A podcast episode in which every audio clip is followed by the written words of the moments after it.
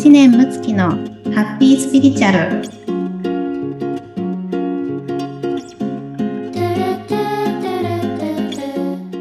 こんにちははい、むっちゃんこんにちはこ。んにちはいよいよスタートしましたね。ねドキドキしますね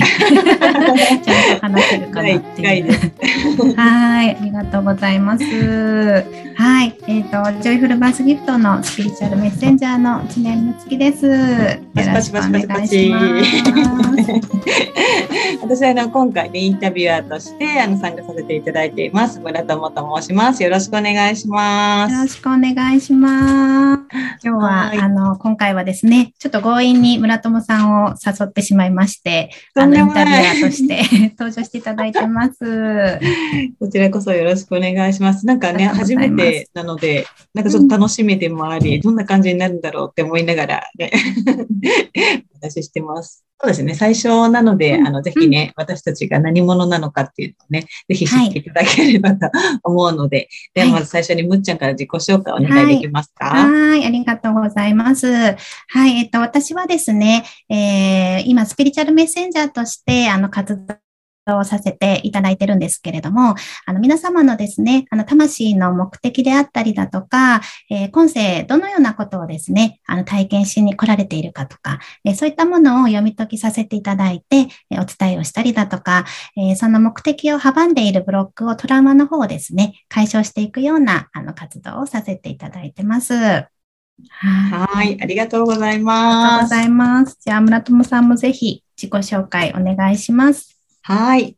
えっ、と、私はですね、あの、大学を卒業してから、あの、会社員になりまして、ずっと、なんで、一社で23年間、えー会社員をしておりまして、その後にそのままちょっとこの、ね、定年まで働くのはどうなのかって思ったきっかけがありまして、3年前に会社を辞めて、自分で好きなことを仕事にしたり、あの、何かできないかなと思って今活動をさせていただいています。なので、会社員が長かったので、正直その時にはスピリチュアルっていうことも、うん。ちょっと怪しい、なんだろう、うん。なんだろう、そんな世界って 実は思っていた人なんですけれども、それをし、ね、知る、知ったことでもう全然こう自分の思いだとか、そういうものが変わってきたっていうこともあるので、ぜひ今回はね、こうしてお話をね、毎週聞けるっていうのは私自身も本当に楽しみですし、うん皆さんと一緒にね、楽しくやっていけたらなと思っています。どうぞよろしくお願いします。お願いします。とね、あの、村友さんとは、もう2年前ぐらいからのね、お付き合いですけれども、昨年のね、末ぐらいからちょっと急に、あの、深めさせていただいてということで、あの、はい。私自身がですね、はい、結構、あの、人を、あの、ナンパする癖がありましてですね。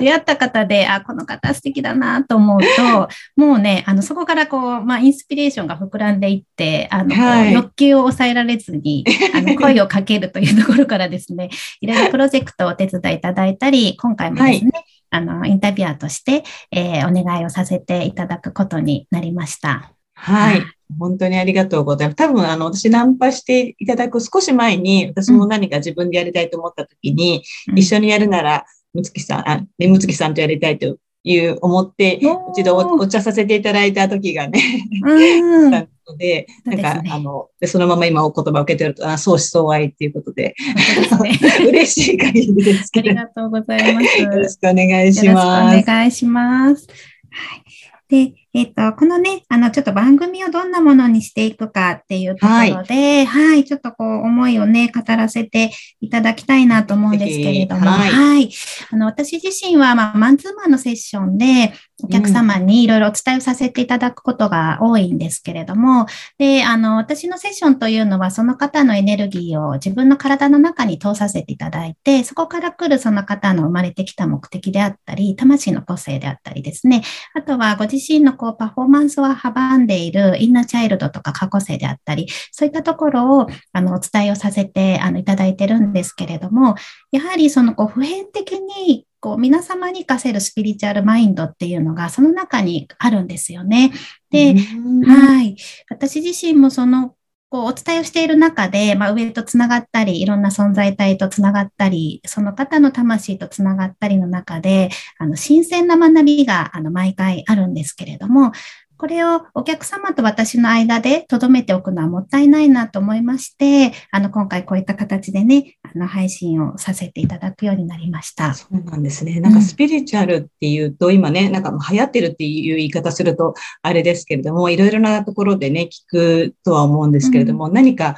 なんかちょっと特別なものっていうか、なんか別世界のものっていう、なんか、あの、そういう印象もあるとは思うんですけれども、はい。月さんそれはどういうふうに考えていらっしゃいますか、うん、そうですね。あの、よくそういうふうにね、言われるんですけど、私にとってはですね、この3次元の世界の方がもうめちゃくちゃ特別で、あの、あのこの普通の、はい、普段の日常ってことですか？そうなんですよね。はい。もう子供の頃から、あの、なんかこの地球にいるっていうのが、あの、不思議でたまらなく、あの人間というですね。え、宇宙から来てる？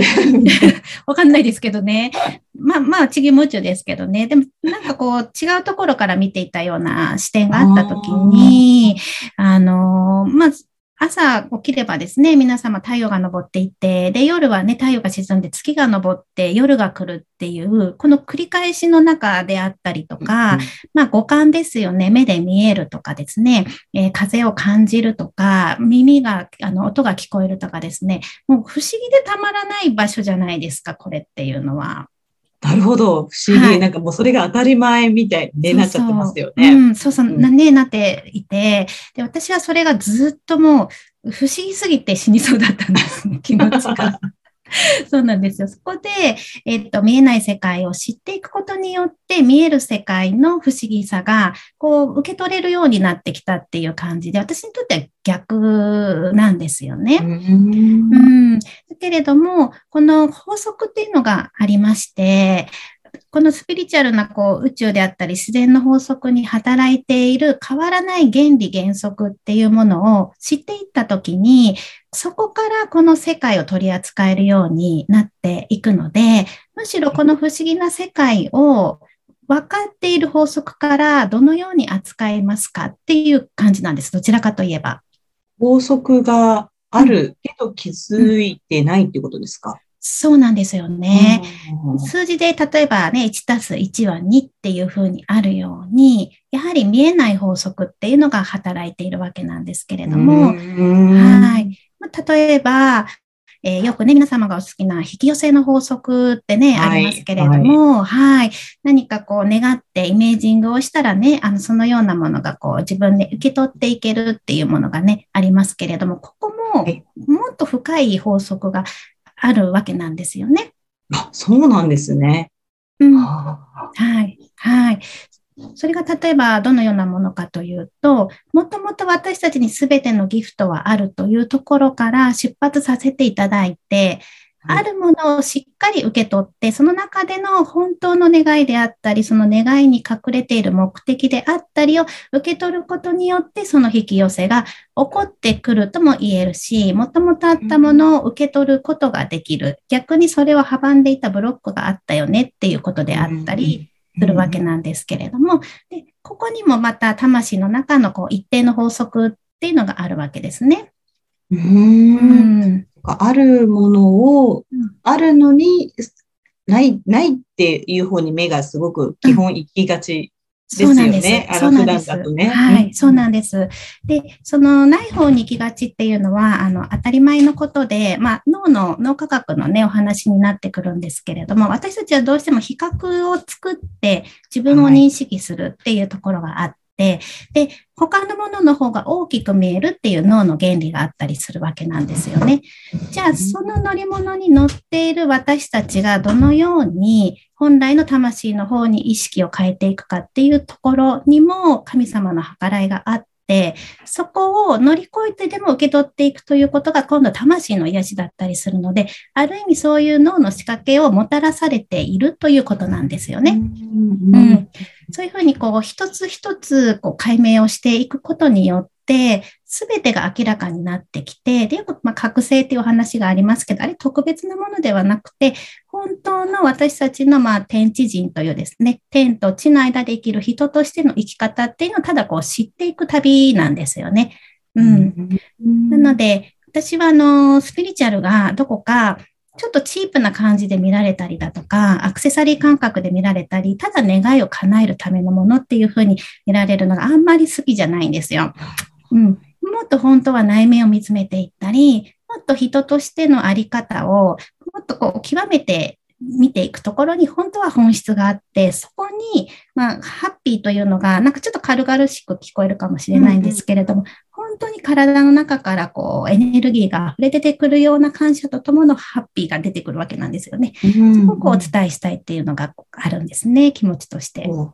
なんかあれですね、きっと、うん、あの、ああの、軽、軽々しくっていうとあれですけど、なんか、まあ、あの、軽くね、そういうものに触れるっていうこともいいことだとは思うけれども、うん、そこの中には実はこういう原理があるんだよっていうのは分かることで、なんか自分にふ、ふが、ふに落ちるようなところもあるし、それがなんかこう、味方してくれるっていうか、それを知ることでもっと生きやすくなったりだとか、うん、そういうことにもつながるっていうことです。うん、そうなんですよね。で、そこに、あの、深い癒しがあるわけですね。うん。この深い癒しっていうのがすごく大事ですね。はい。ものすごい多分奥深いというか、多分ね、うん、あの、一回では語り尽くせないようなもう多分ことがあると思うんで、いろいろそれを毎週ね、はい、お話を私自身が聞けるのもとっても楽しみなので、うん、はい。ありがとうございます。はい。ではですね、ちょっとまあ1回目ということで、あのね、こういったちょっとあの話になりましたけれども、あの今週も皆様ですね、ハッピースピリチュアルでハッピーライフをどうぞお過ごしください。はい。ありがとうございました。